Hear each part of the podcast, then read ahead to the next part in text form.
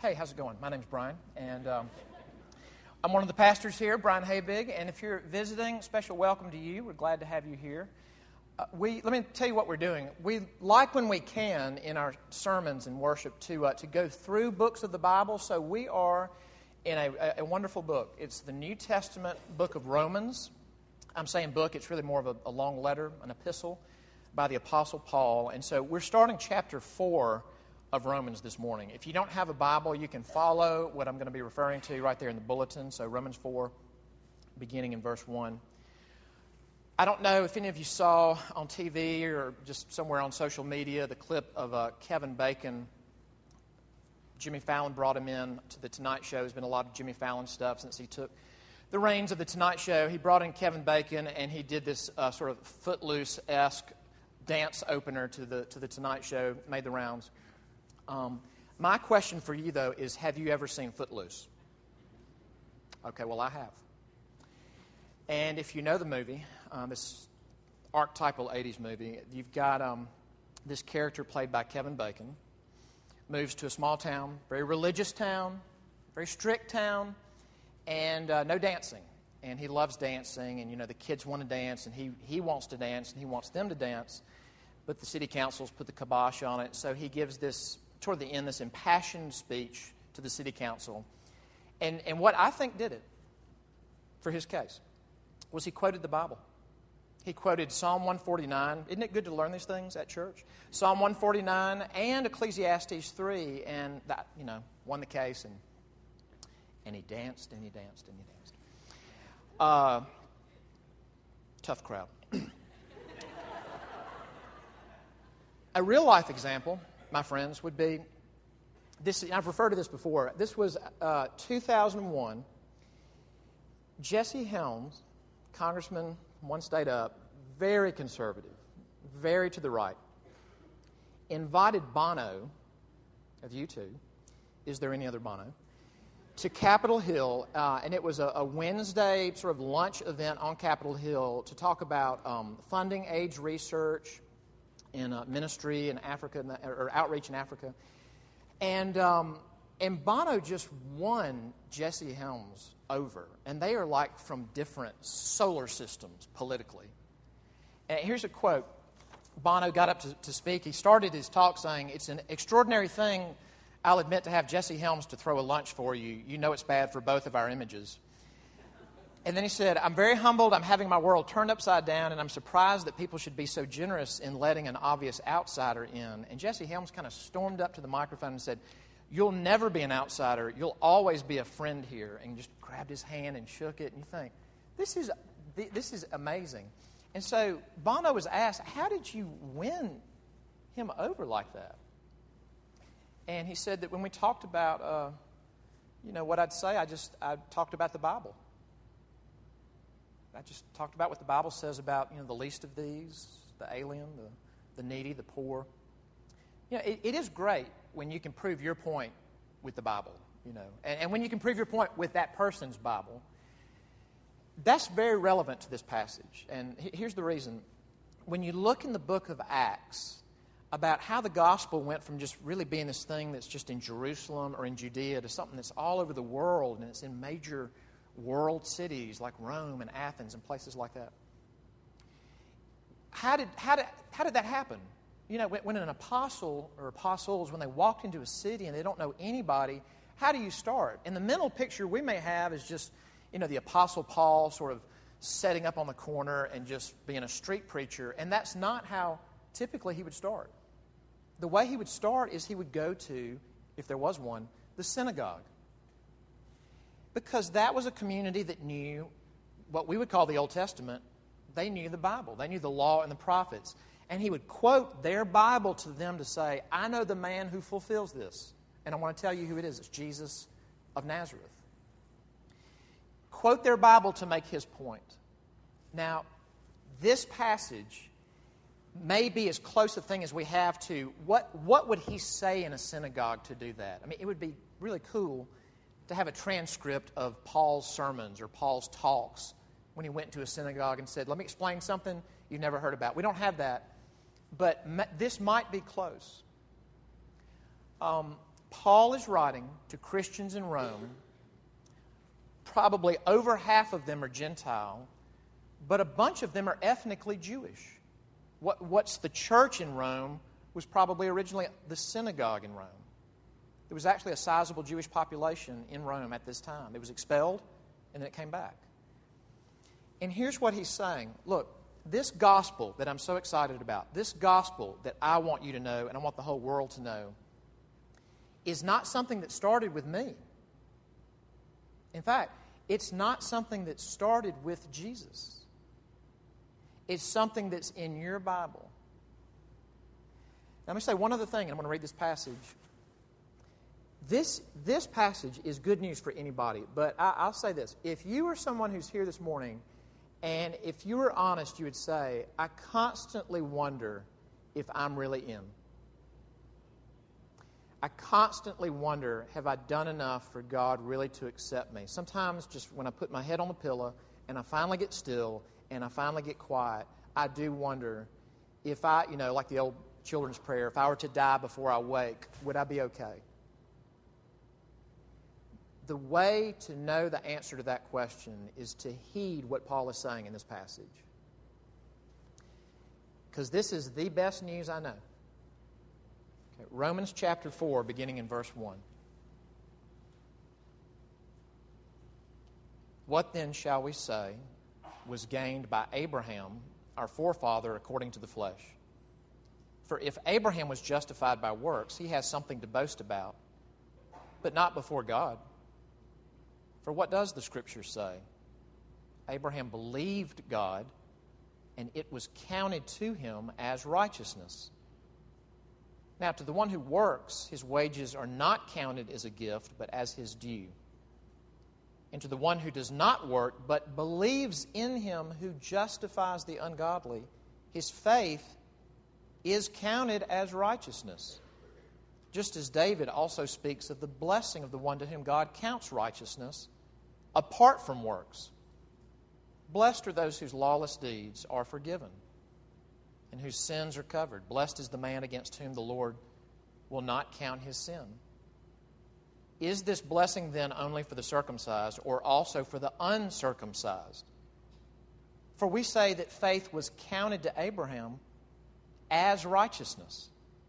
How then was it counted to him? Was it before or after he had been circumcised? It was not after, but before he was circumcised. He received the sign of circumcision as a seal of the righteousness that he had by faith while he was still uncircumcised. The purpose was to make him the father of all who believe without being circumcised, so that righteousness would be counted to them as well. And to make him the father of the circumcised, who are not merely circumcised, but who also walk in the footsteps of the faith that our father Abraham had before he was circumcised. Amen. Let's pray together.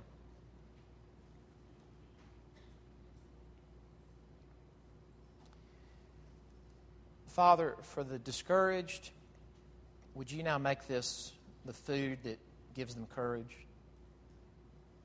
For the sad, would you make this the food that gives them joy? Uh, for the cynical, would you make this the food that makes them believing and trusting?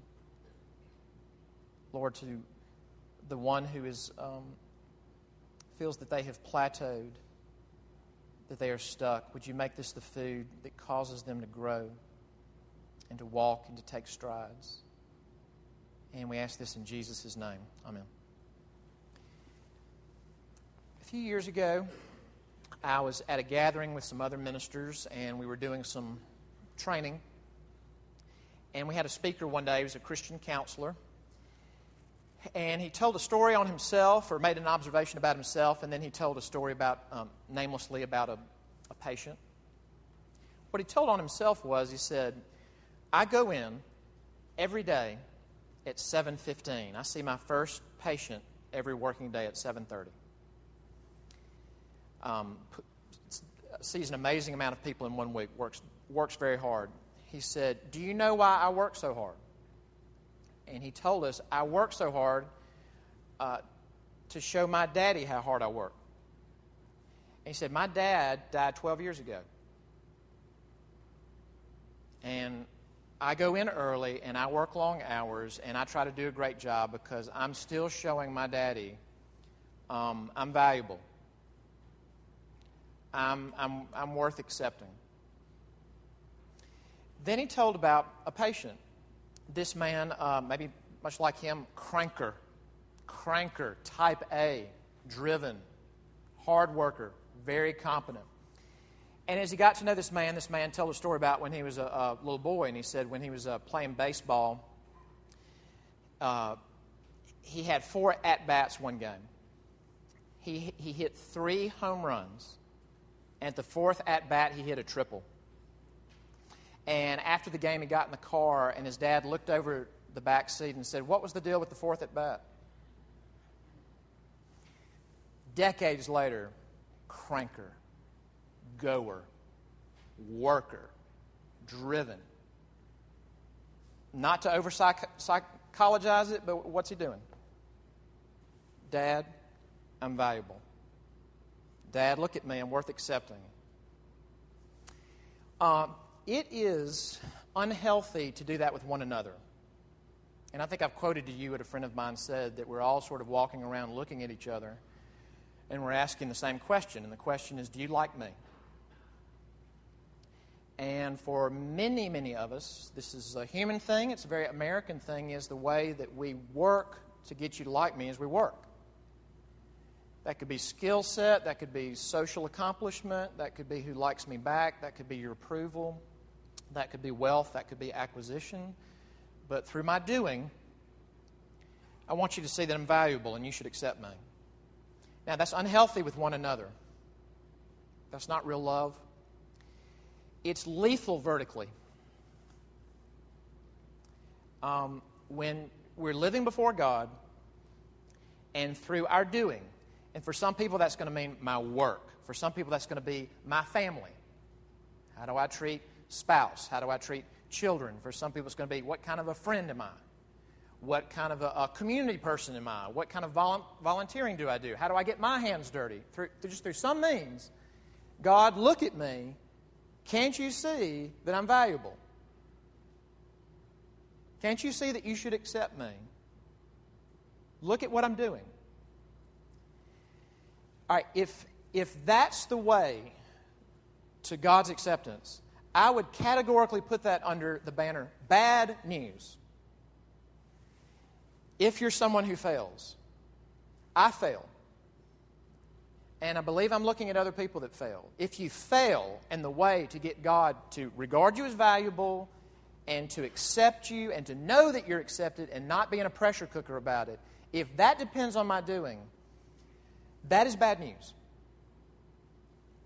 But what if there is a way to know that He accepts me and doesn't not just tolerates me, like I guess I won't punish you, but like loves me and enjoys me, and that I can know that that's there.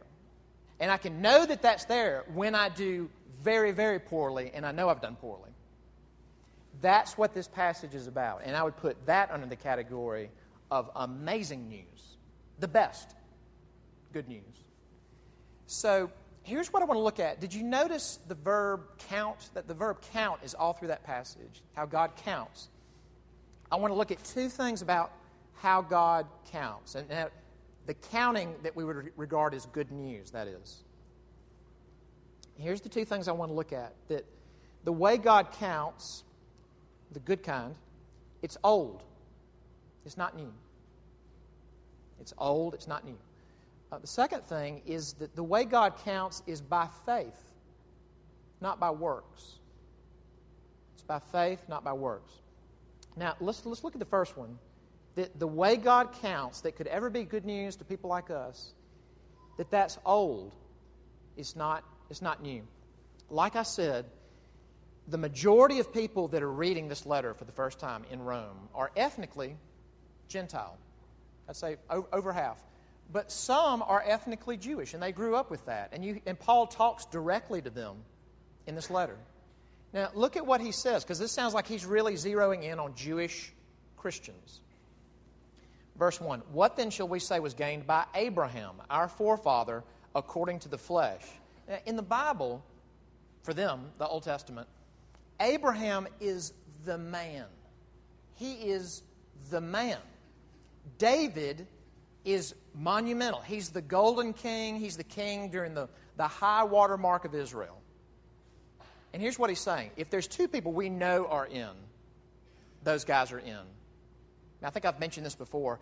Usually, when I sit beside people on flights, I don't have these awesome stories that preachers have where they lead people to Christ. They ignore me, or they fall asleep, or I try to make conversation, they shut down, or I say something wrong, or I tell them I'm a preacher, over. And one time, though, nice exception, I was talking with a lady, asked what I did, told her I was a pastor. Mercifully, she kept going. And uh, she said, Well, look, here's my question for you. If you've got like the full spectrum of human beings, where over here is like a, a Hitler, you know, and you know he's not getting in. And over here, I think she said Mother Teresa, and you know she is getting in. What's the cutoff? There's such a great way to ask it. I mean, that was just a door you could drive a, an 18 wheeler through to talk about these things. So it's, it's as if Paul is saying, well, look, wherever you would set that, original readers, I know you put Abraham and David in the category of they're getting in, right? So, how did they get in? How did they get in? All right, verse 2. If Abraham was justified by works, he has something to boast about, but not before God. Right, so, what is Paul saying? It can't have been through what Abraham did that we know he was accepted by God, viewed as righteous, and went to heaven. So, how did it happen? Verse 3. He's going to quote from Genesis. He says, What does the scripture say?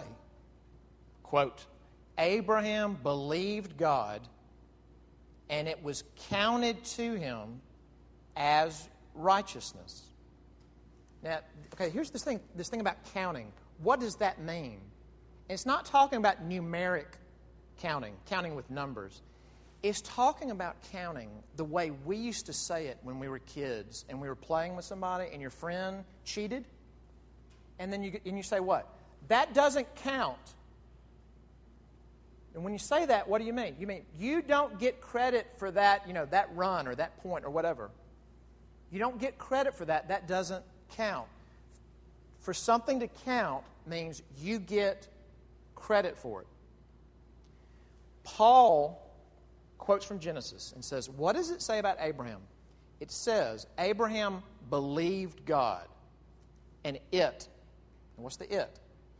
Believing, was credited to him as righteousness. Was Abraham's doing the reason that God regarded Abraham as a righteous man? Let me ask it another way. Did God regard Abraham as a righteous man because Abraham had done all the righteous things? No. God regarded Abraham as righteous because Abraham believed God. And this is very important. It's not just believed in God, the existence of God, although he did. But he believed God. When God made him promises, when God said, Here's what I will do, trust me, Abraham trusted him. He believed God. That was how God regarded him as righteous. And then he makes a, a, little history point here. Look down in verse 11. Now, I don't know if you kind of went asleep during this part because he's, he's talking about circumcised and uncircumcised, but there's a, there's a great point being made here. Look in verse 11. He, that's Abraham, received the sign of circumcision as a seal of the righteousness that he had by faith while he was still uncircumcised. Why is that important? Paul's saying this Go back in your Bible and look. Did, did God come to Abraham and say, I'm giving this physical sign to Israelite men that will set you apart? Do that, obey me, and then I'll regard you as righteous. Is that how it went? No. Genesis 17 is when circumcision begins. Genesis 15, before that, is when God comes and he promises things to Abraham, and Abraham believes him. Then, before circumcision, God credits that as righteousness. The trusting, the believing. And then there's the other example from their Bible of David. I won't spend as much time on this, but look in verse 6. Now, just read along with me. David also speaks of the blessing of the one to whom God counts righteousness apart from works. Blessed are those who don't break the law. Blessed is the man who stops sinning. That's what it says, right? What does it say? Verse 7. This is from the Psalms. Blessed are those whose lawless deeds, i.e., they have them, are forgiven, and whose sins, i.e., which they have, are covered. Blessed is the man against whom the Lord will not count his sin, even though he's got them. But God says, I know you have them. I know them better than you know them. But I'm not going to credit those to you. Trust me, and I will credit righteousness to you through you believing me. Why is the Old Testament so neglected by us? It's such a huge part of our Bibles. I mean, if you may not have one with you today, but next time you put your hands on a Bible, just put your fingers around the Old Testament and the New Testament. The New Testament looks like a brochure almost compared to the Old Testament. It is just a big, it's well over half, it's more like three fourths of the Bible. Why is that so unfamiliar to us? And part of it's just the terms are more unfamiliar, the names of the cities and the people and Mephibosheth, and it's just you know, it's harder to say these things. But some of it is the way we've heard it talked about. If you've heard it talked about, if you have that kind of background, because often what we've heard is look at this Bible character, look at this Bible hero, look how they did great things for God. Be like them, and you, you go do great things for God. That's going to take you in two directions. It'll either take you the direction of, I think I will. So now you're set up for pride or I can't. And now you're set up to despair because you feel like a loser. I, um, my wife and I saw the, the Noah movie a couple of days ago. And, um, and you're like, if you're new, I'm not a movie basher. I mean, I went because I wanted to see the movie. If you go into that movie ready to get mad about biblical discrepancies, you're just going to be, I mean, you're going to just be going off the whole movie because there's a truckload of them. Just know that going in. Artistically, there, I really think there's some amazing things, so it's a mixed bag. But, it, okay, no, no spoilers ahead if you haven't seen it. But the part where the, the surrounding town has the monster truck rally, and no, I'm just kidding. That's ridiculous. Just seeing, just seeing if you're with me.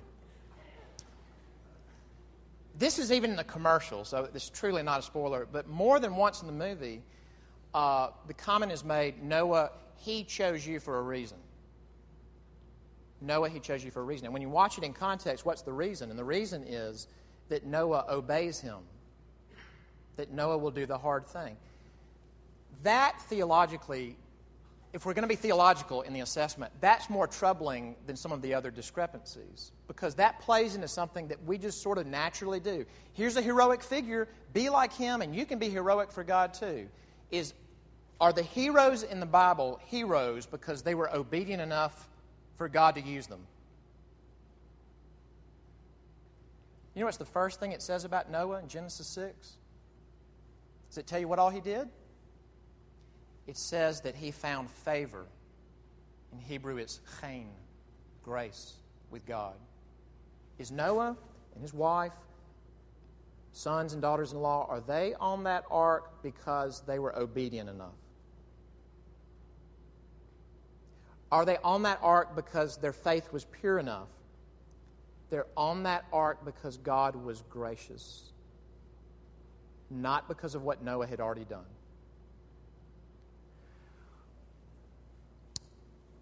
Being saved by something God gives you rather than what you earn is old. It's not new. And when you begin to see that old good news in the Old Testament, it'll start to fire you up about the Old Testament because it won't seem so foreign. It'll seem like something that could actually help you and minister to you. Well, if it's not by works, it's by faith, let's look at that. That this the way God counts is by faith, not by works. Look in verse 4. Now, to the one who works, his wages are not counted as a gift, but as his due. In other words, if whoever pays you in your job, if they came to you at the end of your pay cycle and said, Really, I just, I just want you to have this gift from us in, in our benevolence, you would be thinking, What are you, what are you talking about? I earned it. So it's not a gift. That's our working agreement is I do these things and I'm paid this much, and so like these are wages. This is not a gift. You might not say it, you'd think it. Paul says, All right, if the way you know that you're right in God's sight, the way that you know that you're accepted by God is through you doing things, that would be wages. Is salvation wages? And then what does he say in verse 5? To the one who does not work, but believes in him who justifies the ungodly, justifies the bad people, his faith is counted as righteousness. Verse 9, second part of verse 9. For we say that faith was counted to Abraham as righteousness. The year that I started as a campus minister at Vanderbilt, someone put an amazing article in my hands, and it ended up being almost prophetic for the next four years. It was an article that came out in Atlantic Monthly in 2001. It was by um, at that time, a, a, writer for Atlantic Monthly, David Brooks, he writes for the New York Times now, called The Organization Kid. It was the cover story. And what Brooks did was he went back to his alma mater of Princeton and he just watched what the students were like and he compared it to when he was there. He kind of caught late countercultural, sort of late hippie countercultural time, early 70s. So people, they lingered over meals a long time and they debated and they mixed it up and they're sticking it to the man and all that kind of stuff and everybody looks like a refugee at Princeton. And, and, then he looked around, and people were they were punctual, and they were diligent, and they were organized, and they were hardworking. And he began to ask, "How did we get from what I had to this?" And he, and he just takes you through kind of some American university and college history to say this generation, these millennials coming up, they have been on a track of quantifiable, measurable steps of academic progress and next phase and career building and resume building and just a whole team of coaches and mentors and blah, blah, blah. So don't be shocked that this is what you get. And Brooks makes this point. He says that up to about the mid 20th century, the way you got in the top, top, top schools was you were part of aristocracy. You know, like if you had the right last name, or your dad uh, was on the right board, or held the right senatorial seat, then you could get in. And if not, then probably not. And he said, mid to late 20th century, it changed with all these other cultural change that who got in was not aristocracy. He's the, and he's the first person I've heard use this word. It's meritocracy. If your accomplishments, if your resume, if your grades merit you getting in, if you're doing all this volunteer work, if you've got all these other skills, if you've already started a, a nonprofit in Nepal when you were 16 and you run it uh, and have and you start a magazine to talk about the nonprofit that you started in Nepal. If you've done that, then you can get into Harvard or wherever. Meritocracy. And here's what I want to suggest to you. What if what Paul is giving us here when he looks at Abraham, when he looks at David, what, what if he's saying, there's an aristocracy of non merit. That in the Bible, there is a thread that runs through the history of redemption. It's an aristocracy of non merit. I mean, to this day, right now, to Muslims, to Jews, to Christians, Abraham is a royal figure. He is important to the vast majority of religious people on planet Earth. But what if the way to be in that aristocracy is not ethnicity and it's not even religious accomplishment? What if the way to be in that line so that you are identified with him and that you get what he was promised one day is through non merit and belief in God's provision for failures? Because that's what Paul is saying. Because that could be great news. And man, that is great news whether you are a Christian or not. Here's a name you may or may not have heard of Martyn Lloyd-Jones. Martyn Lloyd-Jones um, was a Welshman, trained as a medical doctor, practiced as a doctor. His career was going straight up. He probably would have been Churchill's physician or something like that in London became a Christian and went into uh, the pastorate. So he's Dr. Martyn Lloyd-Jones, but it's not divinity doctor, he's a medical doctor. And ministered most of his life in London. Wrote some books, one of which has never gone out of print. It's called Spiritual Depression. It talks about what do you do when you look up and you, whatever the psalm means by losing joy, you've lost it. And you know what he says? And man, this is like this is this is like Christian psychotherapy before there was such a thing. He says, "Do you know where most of our spiritual problems come from? Is that we listen to ourselves rather than talk to ourselves." And you might be thinking, "I thought talking to yourself was a bad sign." But what he means is, what goes on in your heart when you look at your failures? I mean, like, okay, for example, let's say the mother of young children who is, she's trying to do the right thing. And she's read books about being a godly mom. And she's trying to talk to other women about being a godly mom. And just one day, it just goes down in her house. She's chewing people out. She's screaming. There's choice words used. Nothing feels good or pure or righteous about anything that happened the last hour. And she's just smothered in a sense of failure. Okay, now Lloyd-Jones would say, at that moment, what happens inside of you? Do you listen to yourself? Because if you listen to yourself, here's what self is probably going to say one of, one of two things. You can dig your way out of this. Just be a super great mom for the next 48 hours, and then it'll bring us back to a healthy equilibrium as you'll be covered with pride as you do that. Or the voice will say, You'll never dig your way out. You're a failure.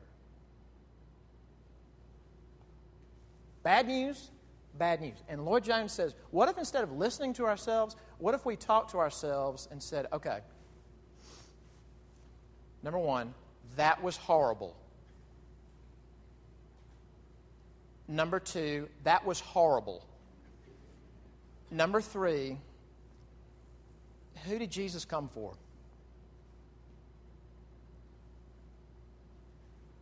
The people who do horrible things. And was in the role, I'm in the role of the mom. was my mothering ever my righteousness? Was my mothering two days ago when it was a great day? a Facebookable day. Was that my righteousness? No. Is this horrible day my righteousness? No. Christ is my righteousness. On the days I'm proud of, which is spiritually problematic, and on the awful days where I probably feel my need of Him more. What about for the non Christian? You could believe the same two lies. Man, I don't know what's going to happen to me when I die, but you know what? I'm going to get on top of this. Is that good news? That you'll get on top of it. How is that going so far? But Is it good news to just sit and go, you know what, I'll never measure up. I know good people, but I'm not one of them. And so you despair? You just kind of self medicate to forget that you are not at peace with God? Or would good news be to say, this God will give me rightness, a right standing, a right position before Him, and not just tolerance, but acceptance and love and welcome because of what someone else did. I, I had lunch with somebody just a few days ago whose dad, non Christian his whole life, and I asked him if I could use this example. The son is a pastor. Dad, proud of his son, but doesn't really care about this stuff. Two months before he dies, he starts to sense that God is, work, is at work in his life. Four hours before he dies, he clearly articulates faith in Jesus Christ. Where he was saved, I don't know, but four hours before he dies, he, he is able in his own way to articulate, I believe in Jesus to save me from my sins. Four hours later, massive heart attack, and he dies. What is his standing before God? Second class citizen? Behind the apostles? Fully righteous forever. Let me, let me leave you with one last example. And again, this is from Vanderbilt days. And I, when this happened, I thought, whoo, I've got my Romans 4 illustration for the rest of my life. A guy that was involved in our uh, campus ministry was in Navy ROTC. And um, was in it the whole time in college, and we just knew that, you know, when he graduated, he was heading into his commitment as a, as a Navy officer. And right before he graduated, he found out something from the Navy. And I, I, don't understand the details. I don't think he understood the details, but apparently this had not happened since World War II. The Navy came to him and said, We don't need you. So, the day he graduated from Vanderbilt, he was commissioned as an officer in the United States Navy and then honorably discharged. Meaning that for the rest of his life, he gets the privileges and the benefits of being a United States officer, I mean, Navy officer, without serving. And I asked, I said, Shane, what have people said when you've told them this story? And he said, Well, some people go, Man, that's pretty great, which tells you they, they did not hear what you just what you just said. Some people just kind of go, That's unbelievable. That was sort of my, my response. But he said that, that his ROTC friends, uh, it, it, was some version of, of blank you because they, they were going into, the way they would get those benefits was they would have to serve and work for them, and they were just handed to him. All the benefit without the doing. And again, when I heard that story, I thought, justification file, sermon illustration.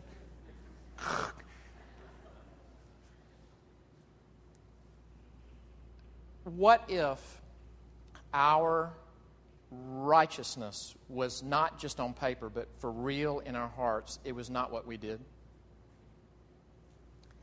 Um, could we have joy even when we fail? Not rejoice about failing, but have joy as we fail because we failed. Could we speak into one another's lives with good news rather than here's, here's strategies for how I do better? We could say no to things because we wouldn't have to justify ourselves to God and others through how omnicompetent and busy we are. And we could say no and have margins, have productive lives, but we could have margins to know God and know people. May God make it so. Amen. Let's pray. Our Father, take your word. Please drive it deep down in our hearts. This good news that every man and woman, boy and girl in this room needs. Lord, for the person who's here who is uh, attracted by this but, but doesn't have saving faith, would you give it to him? Would you give it to her? would you put it on their hearts to come to you with empty hands and say, Help me? Have mercy on me, son of David. And then to watch your, your kind hand at work. Lord, make us a community that loves, loves that someone else did it for us. We ask this in Jesus' name.